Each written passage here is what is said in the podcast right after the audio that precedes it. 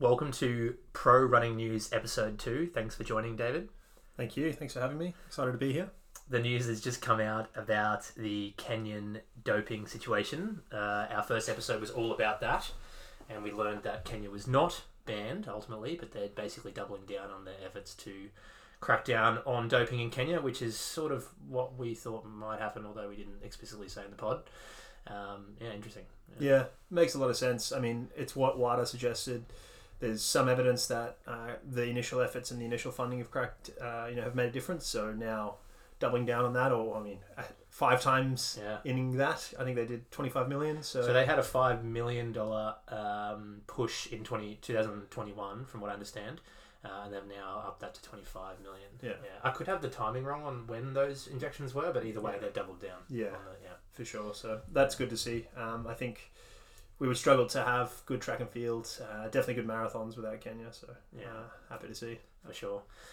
Topic number two, or episode number two, uh, we're talking all about media in running, and we're obviously touching a little bit here on uh, on triathlon as well, because one thing that we've regularly spoken about off air is media in running, and uh, you know how it's uh, progressing, and we both take close notice to the triathlon and the Ironman, and agree that they've uh, they're way ahead of the game in uh, in media comparing to running.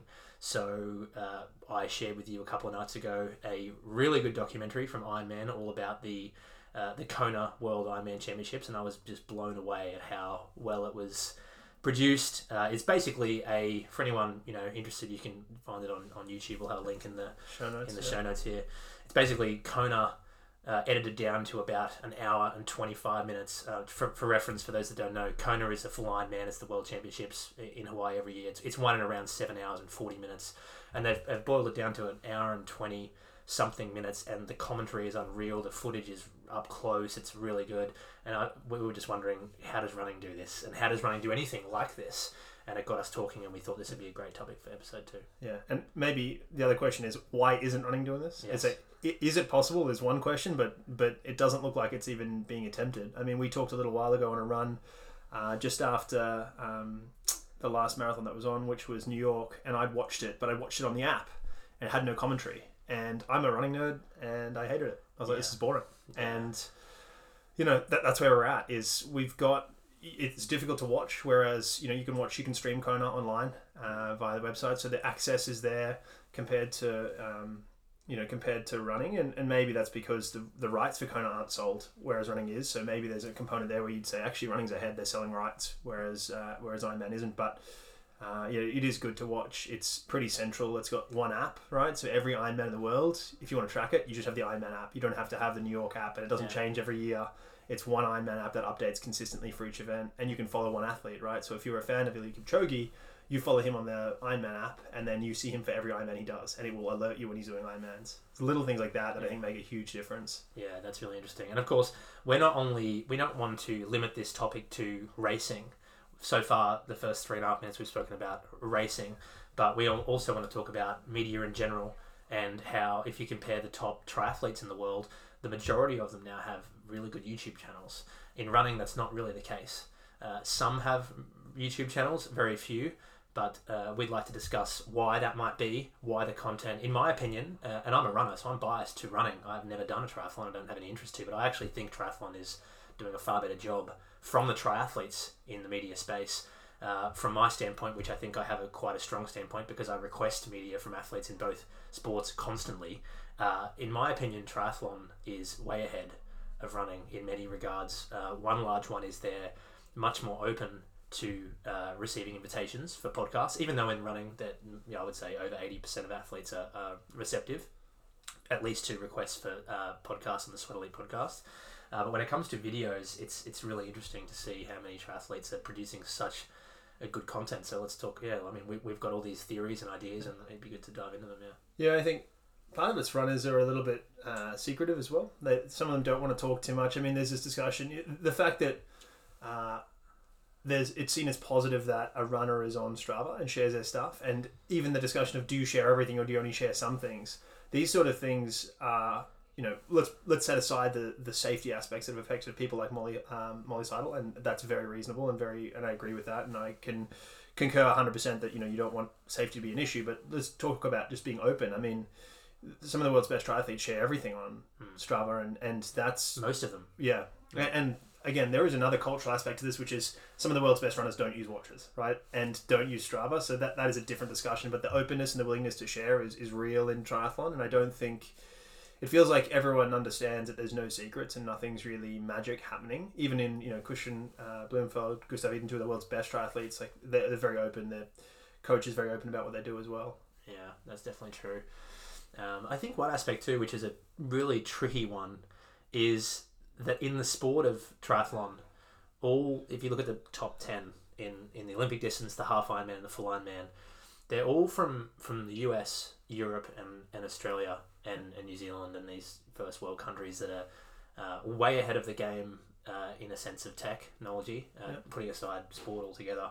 Um, way ahead of uh, the rest of the world when it comes to social media, um, even education, Mm. uh, in being media trained in school. And then in running, we're not looking at the same picture at all because, uh, you know, unfortunately or fortunately, or however which way you want to look at it, um, most of the, at least in the distance running world, the, the top 10 rankings are from Africa, Mm. where they're not media trained so much. It's not their fault, which is how it is. Um, a lot of them don't have Instagram and they don't have Facebook. They don't have anything other than a other than maybe a flip phone from Nokia with some some credit to send some text messages. So Yep. that's a challenge because when you're not ranked in the top ten in the world, it might not give you such a drive to create such content, and you might think you're not worthy of doing so.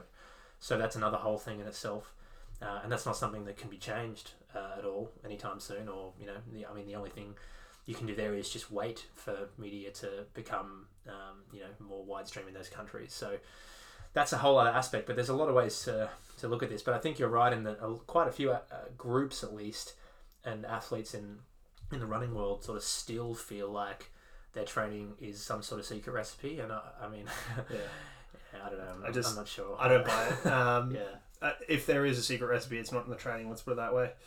Um, I also think there's a component of um, a lot of runners, uh, even from the countries we, we just mentioned, uh, where there's dominance in triathlon. If you look at some American runners, definitely some Australian runners that, we know, um, there's this view that you should just run fast and get rewarded for it. Um, and I just don't think that's where we're at anymore, unfortunately. If you're not out in the media, if you're not adding, you know, especially as a marathoner, like you've got, if you're lucky, three good marathons in your year at a high level.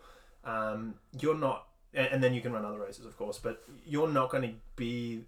Brands are not going to see the ROI that they're looking for anymore if you run three races a year and do well. Like that's not enough for them. They want to see your Instagram with training. They want to see photos of their products. They want you on podcasts. They want you interviewed. They want you creating content. I mean, if you think about it, yeah, that's a huge part of it. And maybe the difference is in triathlon, they get sponsored by a numerous brands, so that there's more money uh, to, to be out there, right? You've got a bike sponsor and footwear and maybe apparel and maybe nutrition and that. Whereas in running, it's like, all right, shoes. Uh, and that does your apparel as well. And then maybe if you're lucky, you're you step out a little bit and you've got something extra. Maybe it's Inside Tracker or Red Bull or something. But yeah, there's, there's not many of them. Yeah. I think you're absolutely right though with what you said when, when you said uh, there's a lot of athletes still in the boat of thinking that this sport is not about media it's about running fast and of course that comes before anything else there's no there's no point in making a YouTube channel and a podcast if you're not training properly and you're not racing well uh, of course we go through our periods of time and we might not might not race well but um, that's different but uh, there, there definitely is a school uh, still that believes that it's just about putting the results on the board and I agree with you. I, I, I just I'm biased because I I run a media company in running, but um, I just think that's well in the past now. And I think now, if you want to build an audience and you want to build loyal fans and you want to have a shot at getting more sponsors, you need to be making an effort. Um, even if it's against your person, you know, if it's not natural to you, you need to you need to make it natural if you No. can. It's it's tough for some people. I mean, I've got a few examples of, um, of which I won't name names, but there's one triathlete um, you know, very high level triathlete that I don't know personally, but I've been interested in maybe starting a YouTube channel with them. They're, they're based in, in the UK and um, they're, they're struggling with the idea of, of doing it because it's not them. It's not. It's a, people can probably piece together who this might be, but it's it's not something that comes natural to them. Yep. And they like the idea of it, but it's it's tough. Yeah. It's, Yeah. um, It is, and you've got to be.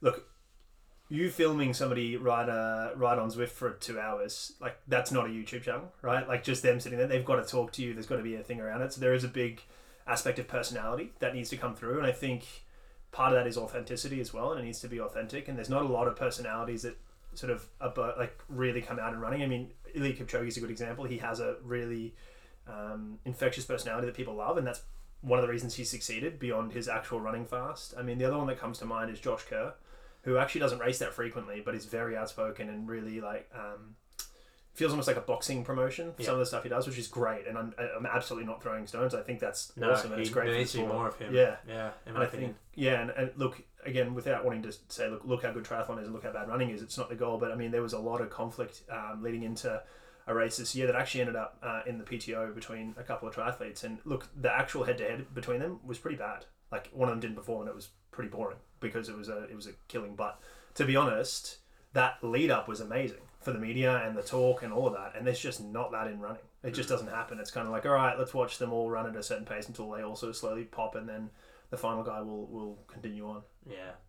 Referring to, uh, I'm sure he won't mind being mentioned, Sam Laidlow and Yeah. Sam Long. Um, Yeah. yeah. I'm, I'm uh, speaking with Sam now about some videos, and um, and you know I spoke to him about this, and he's he actually wanted the, the feud to continue, Yeah. and he he wa- he didn't want Sam to, to, Yeah. to make friends with him, Yeah. uh, because he gets it. He Yeah. gets it. The sports. The sport's a bit boring. Yeah. Uh, running and triathlon can be bland. I mean, you said it yourself. You struggle to watch a major marathon. Yeah. Um, so we need to spice things up a little bit. And when there actually is some some uh, hard, not hard feelings, but some beef between some athletes, it needs to be. I think it, it, should be shown in a way. Of course, it needs to be controlled, Yeah. but we don't want to don't want to go go overboard. But um, in that case, it certainly went nowhere near overboard. It was. Yeah. I mean, people listening probably actually don't know what happened there Yeah. because most of the people listening are runners. Yeah. But uh, it was basically a press conference before the race, and and uh, they were it was Lionel Sanders, Sam Long, and Sam Laidlow, three three very high level triathletes, and Sam Laidlow just started uh, throwing some uh, some chat out at Sam Long, saying that he takes the whole sport too seriously, Yeah. and Sam Long got a little bit offended by it, stormed out of the room, and uh, PTO, the the organisation that ran the event, really took hold of that whole drama and spread it online, and everyone thought it was really fascinating. Yeah. And uh, like you said, the race wasn't that exciting, No. but the build up was. Yeah, for sure. And it's you know, it, it's very interesting to, to see how that played out and, and that. And I think it's you know, it's a lot like boxing promotion, if we're honest. And and to use a, a running analogy, it might be more like the hundred meters, where the guys are all talking like they're talking crap about each other, they're talking crap about how they're going to win, they're, they're the best, and we just don't do that in distance running. It's and look, there's definite differences in the events and personality types and, and all that, but but I think it's uh, it's really important. Um, and I'm wondering if there's a component here about you know thinking about in a more meta sense around willingness to use media and, and be out there and I'm wondering if it's somewhat to do with the reflection of when the sports came into the fore right Mhm. there's a long history in running right of just do the work and, and you know be a lot of people like you know be working class runners and you know the fact that you're even a professional runner is a privilege and all these things versus triathlon which is very young Yeah. um, it's a very young sport comparatively so Especially uh, Ironman's quite young, isn't it? Yeah. Yeah. I mean, I know the first, like, the, the real uptick in triathlon came around the Sydney 2000 Games, where it became an Olympic sport. So Right. that was the first Olympic Games for it. So that's 20 years ago, uh, 22 years ago uh, now. So um, that was the Olympic sport. And obviously, preceding that, then you have a period of growth and hype because it's coming into the Olympics and you have a knowledge of that for four to eight years. So there's definitely. There was an uptick there. I'm not sure about when you know the original Ironman stuff was, but let's be honest. Like um, Ironman has taken off much in, in a similar way to trail running having taken off off the back of marathoning is a bit of that from Ironman I think which is just kind of people going like oh let's go longer let's go longer. I can't really go much faster. I can't really compete there but I can go longer and challenge myself in that way. So um, I think it probably came off the back you know I, I don't think most people would uh, say that Ironman preceded Olympic distance triathlon popularity. I think it was the other way around. Yeah, for sure. I mean, we haven't really, we, you know, dialing back to the beginning of this whole conversation, why are we even talking about this? And, and I think, in my opinion, we're talking about this because at least we both come from the standpoint of wishing that the sport had better media for fans and for people interested in joining the sport, whether they're out of high school or they're out of college or they're in the 30s or 40s or 50s. But I tell this story all the time when people ask me what brought me into running because I came into running somewhat late uh, as a as a as a, uh competitive uh, 19, 20, 21 year old in the middle distances, I actually started running when I was uh, just before I turned 18. And I was uh, attracted to the sport by, I hate to say it, uh, FloTrack videos. Yeah. Now, FloTrack are sort of a competitor to Sweat Elite now. They mostly uh, do race broadcasting, so they we don't cross over too much. Um, but I I was introduced to them from a friend. Um, they were Workout Wednesday videos, of which of course we've uh, done very similar things on our YouTube channel now. And I just thought they were fascinating. They were very well produced. Um, they were really motivating and inspiring. And ultimately, the reason for having this whole uh, chat about this whole idea is because, you know, we have to ask the question is why do we want better media in the first place? Well, I think it's just, you know, if you look at the sports that are really doing well, there's just great media. And that's as a result of a few different parties. There's the athletes involved, the coaches, the media companies. But yeah, it's, it's really interesting to go to go to the bottom of this and try and understand how running could be better. Uh, if anything, because triathlon, in my opinion, both our opinion, and we're biased to running. We're runners, so Mm. Yeah, we yeah. can't. We're not biased to triathlon at all. Yeah. But uh, we look at triathlon and often think, why isn't that done in running? Like, Yeah. why isn't it? And that Ironman documentary that I referred to in the first minute, just was, I was like, how how can we do this? Well, and I don't know. I, I have watched more triathlon this year than I have running, and that's not because I like Yeah, triathlon. same it just it just it's more engaging for me for some reason. And maybe it's the nature of the sport. It's more of a race. It's not about times for the most part, Mm. um, and there are three disciplines, and there are different strengths and weaknesses in them. And so it would be more akin to doing, you know, portion of the marathon on the track, a portion of it on hilly. Uh, muddy trail and then maybe a portion on the road, right? Where you all of a sudden have different strengths and weaknesses of different runners. That all of a sudden then you're like, oh, okay, this is actually oh well he's ahead now but he's going to be brought back and oh he's going off the front because he can't do this like that race dynamic is very different Mm. and i'm wondering if that's part of it as well rather than let's be honest when you're running a major marathon these days it's kind of like all right they're all going out at the same pace Yeah. and then they're slowly going to burn off and then the winner's going to be there and it, in running's credit or to running's credit the last bunch of this year's marathon majors have actually been really close There's Yeah. been sprint finishes in at least one of the two men's or women's races for probably all of them. I think I couldn't. I, I'm Yeah. speaking a bit out of turn, but I know New York had the sprint finish in the women's. Um, I know. Uh, I think Boston had a sprint finish in the men's and the women's. Uh, can't remember the rest, Yeah, but, been a few but yeah, there's been quite a few yeah. that have been you know within a sec, a couple of seconds, which is huge, Yeah. right? Um, when you see that sprint, I know.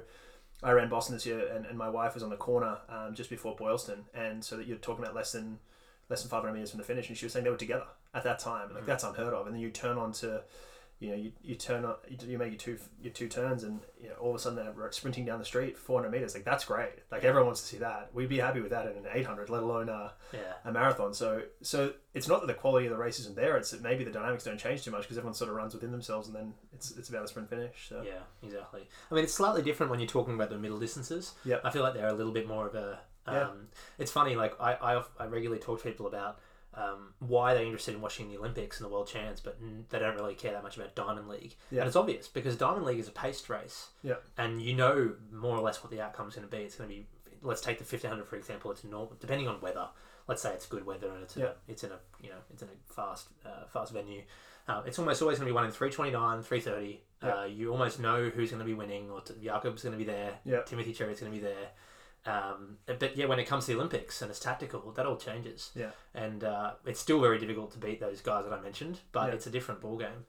Um, and yeah, so referencing back to Ironman triathlon, you're right. It's like I, I went to the to Abu Dhabi to the World Triathlon Grand Final, and uh, it was so fun to watch that race Yeah. because off the bike there was two packs, um, a pack of I think eight or nine, and then a huge pack of other guys. In the second pack, about forty five seconds back, there was Alex Yee, Morgan Pearson, Hayden Wilde, all the fast runners. And so in the run, which was 2.5k laps, so for spectators that was great too. Yeah. The the places were changing constantly, and Morgan Pearson went from 35th to second in one lap, and then Alex Yee went backwards and then came back, and Oh, oh, it was great. Yeah, Yeah. really good. So yeah, I think there's a big component there. I think there's nothing we can really do about that though, is there? no. well, Unless we take pacemakers out of major marathons. and they are right. So they're not in Boston, they're not in New York, and they're probably there's an argument that those are you know more exciting and, and uh, more enjoyable to watch. They And are, yeah. I think we've got this affinity for world records, be it on the track, right, pacing them, or in world marathon majors and, and running fast, and, and that's fine. We all want to run fast. We all want to see people run fast, but I'd rather see a good race. Oh, um, And I think if you think about some of the popular runners at the moment, they're often the ones who, who race more than they uh, run fast. So Yes. You know, Des is, Des is sort of going off the front in New York to really push the pace and try and break that pack. Like that stuff is what people love. Um, I'm not sure Brooks love it, or maybe they do because she gets on camera. But Um, I think it's cool. I think it's great. We, we need to see more racing, less um, time trialing in general. I think. I think that'd be part of it, and I think we need to understand people's stories. And I think that's maybe to, to come full circle. You know, Iron Man are telling the story during the the Iron Man, and uh, we're seeing that from YouTube channels. We're getting to know these people, and then you buy in, right? I, I started watching Iron Man because I met Kristian and Gustav, and then I'm like, oh, I'll watch these guys because I know them, and I bought in, right? And I said that to uh, Gustav, um, and and He, thanked you for. that. yeah, He said he'll keep doing it then. yeah, yeah, exactly. Um, very tongue in cheek, but I pretty appreciated that as well. But Yeah. You know, so that's how you. If you don't know people, you don't buy it. You don't care, Yeah. right? I'll watch. I'll madly check some ma- marathon in Australia because I know some people running it. Mm. I'll, I'll track them all because you got buy-in, and that's so important. Yeah, the, I, I always talk about this individual when this topic comes up. The master in this space, of which this is actually someone that most people listening here would probably not have even heard of, is Lionel Sanders. So Lionel Sanders is a triathlete. Um, he is a very good one. He is uh, pretty inconsistent, at least over the previous 12 months. He came second at the World Ironman Championships last year. Um, since then, he's had a very up and down season. Uh, you know, I don't know where his PTO or world ranking is, but it's probably around what sixth to tenth, somewhere in there to, for reference. Because Yeah, I'm assuming so. some people don't know who he is. But his YouTube channel is what got me into triathlon. I Yeah. still don't really want to run a triathlon, uh, to, uh, to complete a triathlon or try one, but I tune into most of them now because of him. And he's exactly what you mentioned before in that he shares his whole journey via YouTube. He's got a he's got a channel with about 125,000 subscribers. Each each video gets around 60 to 80k views. Um, but he shares all the struggles as Yeah. well, and that's the thing that I think gets people really hooked on his Yeah. channel. Because when he has terrible races, he'll film a video the next day Yeah. and talk about how pissed he is and how he how he mucked that up and how he wants to quit and and people are just like, this guy is like one of the best in the world, and he thinks about quitting and leaving altitude camps early because he hates it and. And it's like, well, that's real. That's Yeah. what everyone goes through. It's not. They're not any different to anyone else. And um, I've really loved his stuff. Uh, I, I highly recommend anyone that has a faint interest in triathlon. Uh, People listening to this that are triathletes would know all about Yeah. this. I would, but I, um, would, I would encourage runners to watch him run and tell Yeah. me and tell me what if just grab a clip of him and tell me where you think he is in a run because that guy looks like he's about to die from minute one to like the end of it. He'll he'll finish. He'll close running low three minute kilometers, looking like he's running a ten minute kilometer and dying, and he'll speed up. It's unbelievable. He's also chipped a tooth because he was gritting so hard. So Yeah. I mean, this guy is just the, the perfect character. He's awesome. yeah. He's you know everything I love is this grit and just sort of gritting his teeth and he raced without a tooth because he chipped it and then couldn't get it replaced and In time, was- yeah. yeah had it just awesome yeah, yeah, yeah. I just loved it if if I mean to put it simply, if if the sport of running had ten or fifteen Lionel Sanderses, he would be in such a different place. Yeah. I think. Yeah. um, and, And- that's that's what I always think about. And how do we, how does it happen though? we don't I mean, he is a unique personality for sure. Yeah. Anyone that watches one of his episodes would and takes close attention would realize he has a real, a, a Yeah. real unique personality that's tough to really like engine. You can't engineer that. no no, but- no that's authentic Yeah. I, I think it's we need to be we, we need to not and force athletes to be vanilla right? And you see you hear this in sport a lot it's like oh you know 110% all credit to the boys or whatever like all these cliches because that's what we expect out of them. We don't want them to tell us it sucks or tell us that they're pissed off or whatever and it's the same in running it's like let's let them be themselves. Tell us they're pissed off tell us they don't like someone tell us that like we shouldn't be trying to force them to be professionals in, in inverted commas and be really vanilla and, and that. Like media training isn't about you can't say anything wrong. Media training's about how to speak to the media and that sort of thing well i think it should be anyway and Mm. being authentic to yourself is you can say you're disappointed you can say all these things and we shouldn't be um, you know we shouldn't be penalizing people for that we should let them be themselves whether they want to be kooky or whether they want to be quiet or whatever like we need to encourage individuality Yeah, for sure. And I think you nailed it when like you sort of hinted it. They have to be prepared to put some stuff online that they might originally be uncomfortable with. Yep. Because that's often the stuff that people like the most Yeah. and that relate to the most.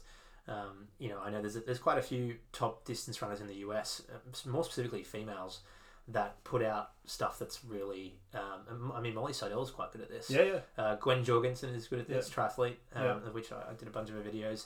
They put out the rough times, Yeah. and that's half the reason, or maybe even more than half the reason they're so popular. Yeah. I mean, they're popular because they're great athletes for the first, you know, Yeah. in the first place. But there's there's athletes as good as them that have nowhere near the fans. Yeah. I think for the reason that they're just sharing more and. Um, Oh, I'd, I'd love to see a Molly Seidel YouTube series uh, video. video She's hilarious. She's, she's got a really dry sense of humor. I love it. Um, I think it's cool. I I'm wonder why fan. she hasn't. I mean, she might. It might be coming. Who knows? I don't know anything about that, but uh, God, that'd I. be good. Yeah. She'd be good. I, I'd watch that for sure. I mean, yeah, I think you're right. It's, it's it's a personality thing, and I think we need to just like let them own that and, and really Mm. Do that. Yeah, we've got to encourage it, and we've got to support them when they do, right? Yeah. And um, and be okay with them. Yeah, and, and look, there's there's lots of components to this. We could go on for hours, um, but I, The money thing is something that we've briefly touched on, but it's very Yeah. important. yeah, And it's that. And you said before, like triathlon has three sports, more sponsor opportunities. Yeah. Um, I don't know the salaries of these athletes. I have a rough idea, yeah, but I think that the top ten in Ironman uh, as a median Yeah. would be more than the top ten probably marathoners. yeah, Um, and so that means that they have to pay to produce the content. They have Yeah. to have a videographer then pay them, yeah. and so there's probably not as much budget for them to do so. So that's one part of it for Yeah, sure. especially if Yeah. they're paying your rates, mate. um, no, but uh, no, it's. Uh, I think you're right. Look, triathlon's actually working really hard at this. The PTO is not Ironman. The PTO was started uh, well after, and it's about um, having rankings of professionals and then trying to actually get them paid. So they'll pay very low. And I'm talking about like top 20 or top 30 get paid. And it's not, in, I think the lowest of those who get paid, say call it 20th or 30th, whichever one it is. And apologies for not for not knowing that off the top of my head. But they get enough to cover the fact that to, to, to actually make it to that race. So that in itself is huge uh, because there are some people who, you know, if you come 10th in a marathon major, like you might not get paid. Yeah. Especially if you're not, it's a bit different for Americans racing in America, perhaps, but otherwise, like you don't get a lot of money for that. So there's definitely a component of that is like how do we split that up because it's very top heavy in running. It really is top heavy, and that also encourages DNFs because if you're not going to get paid if you come 12th, like why are you finishing? Yeah, that's true. You know, that's a huge part of it. And, you know, so I think that's part of it. I think that in triathlon, they seem to be able to race more frequently. Mm. Even Ironmans, for some reason, um, they seem to be able to race. Like, you, you would very rarely see a marathoner race more than three a year. People do multiple Ironmans a year or, or half Ironmans and Ironmans. Like, so there's probably a few more of those. Um, I think the half distance, like so half Ironman, is more popular than half marathons are in terms of professionals and, and supporting it. Mm. Whereas participation rates, uh, you know, obviously in, in marathoning is and half marathons are, are huge. So I think there's a big there, and I think yeah, there's probably a disconnect as well between times because of the time focus of running. Yeah. I think there's a disconnect from the every the everyman because they just can't relate to running a three minute kilometer. Whereas the time the time you do in an Ironman is kind of irrelevant. Um, Yeah. It's so heavily influenced by the day. Like no one can relate to doing a seven and a half iron, uh, hour Ironman, of course, because it, it's otherworldly, and yet it still feels closer to a nine hour Ironman than than my you know my two forty five feels to two oh one in Berlin. So um, Yeah. yeah, One man who I really appreciate in the sport is uh, Stephen Scullion. Yep. YouTube channel and podcast, shares it all, throws it all out there, shares his mental health struggles. Yeah. Brilliant. And he's, I mean, he even said on our podcast, those that listened to about a month and a half ago, he has such a crazy, uh, loyal fan base. yeah, People just love him no matter what he does. yeah, And Lionel, he reminds me of Lionel Sanders Yeah. a lot. yeah, for sure. There needs to be a lot more of that, in, I think. Uh, but he, again, very unique personality. Yeah. So it's tough to engineer that. You can't engineer it. It- th- That's the thing. It's it's authentic, right? And it's niche. Both of them are very niche, and that's it's a really apt way to describe them. But you will find your like crowd of weirdos that go with you, right? Whatever that is. Whatever. You, well, I don't think either of them are that weird. But you know, like if I did a YouTube channel, like I would find my weirdos, and you would find your weirdos. Like that's how you have to do it. Is just you know we've talked a bit about this in terms of content to sort of peek behind the behind the curtain a little bit. But there's this you know Kevin Kelly's famous thousand true fans. Right? That needs to that, that exists for athletes as well. Mm, yeah. And I don't know. It's interesting to see where it'll where it'll go. I mean, I've always said that um, rewind five years ago, no runners had YouTube channels. Now, ten percent of them do at best. Yeah. I mean, in triathlon, six years ago, seven years ago, none of them had it. Now they almost all do. So Yeah. it's definitely a trend. I mean, it's. I mean, I've probably I probably push the the note a little bit here on YouTube because that's my that's my special that's my space. Yeah. Um, but I mean, even podcasting is something that um, a Yeah. few athletes have. Uh, you know, I've appreciated actually Brett Robinson and um, Joel Joel Tobin uh, down in down in Melbourne have uh, have, have done Yeah. pretty well with their Yeah, yeah, their for the Kudos uh, podcast. I've listened Yeah. to a few of them and for sure. yeah, there's a few other good ones popping up and Yeah. Scullion Scullion's podcast is it's basically just him talking rambling on himself Awesome. uh, but people love that. So um, yeah. no, it'd be, it'd be really good to see more. And you know, I think one response people often have is to this is like, well, but Instagram, people are doing good stuff on Instagram, and, and I think, I don't know, like yeah, that's that's that's something, but it's it's also not that engaging to, Yeah. to post a picture and get likes. I mean, it depends on what's in the caption and what's what's really the context is important there. But um, I, I don't think posting pictures of, of, of people running and, and just putting a, a, one liner motivation thing. I'm, I'm not sure really how, how powerful that is anymore. It's sort of like so much of it that yeah. Well, it was look, it was big a little while ago. Yeah, it was like big it- it's, ago, it it- yeah. but video is such the medium now. Like let's it TikTok exists. I just as a concept, right? And so and Instagram is moving that way. Um, Yeah. It's one of the reasons I'm not as active on Instagram as I used to be. Uh, is I just don't do video. Um, And you know, I work at a company that has. Um, you know, we do content, uh, not explicitly, but that is part of what we do, and, and I work on the marketing team, and yeah, social media person's always telling me like we need more video, we need more video, we need more video, and it's like it's got to be sixty seconds or less, and I'm like, well, how do we even do this? Yeah. And like it's just an insatiable beast because like you, you produce sixty seconds of video and it disappears in a day, like no one cares. Yeah, yeah. If it, it's very fleeting and in the moment, um, and that's hard. It's Mm. hard to invest money in that. YouTube's a little bit different. Right? You have a YouTube channel, people go back and watch that stuff, but no one will watch. Like no one will go back in your Instagram feed. That's very true. People don't think about that. That's No. a very time not not time sensitive. You know, it, it Yeah. disappears fleeting. Yeah, yeah. word, it's it's fleeting and it's it's very because once you like that, you, Instagram algorithms throw it off. yeah, yeah. It's like you're not seeing that again unless you go to their feed and go down Exactly. to see it. Yeah, So, um, Yeah. you know, the creators who are doing that, that's a full time job in itself, right? There are Yeah. people who are legitimately creators, and, and I've seen a couple recently, and just once you start to realize the time taken to get that stuff right, it's difficult. Oh yeah, yeah. Um, There's been a fair few athletes that have tried to start YouTube channels and realize it's not as easy as it seems. Yeah. Yeah. Editing process in itself is, is a huge headache. Yeah. Well, I think this was a really interesting chat. I think we'll probably follow up on this in a future episode as well to talk more about uh, this topic. Yeah. But um, no, thanks again for joining, and uh, looking forward to the future episodes. Yeah, please keep the feedback coming. We had some really good responses to our uh, Kenyan episode. And uh, yeah, let us know what you want to hear more of or anything else. For sure.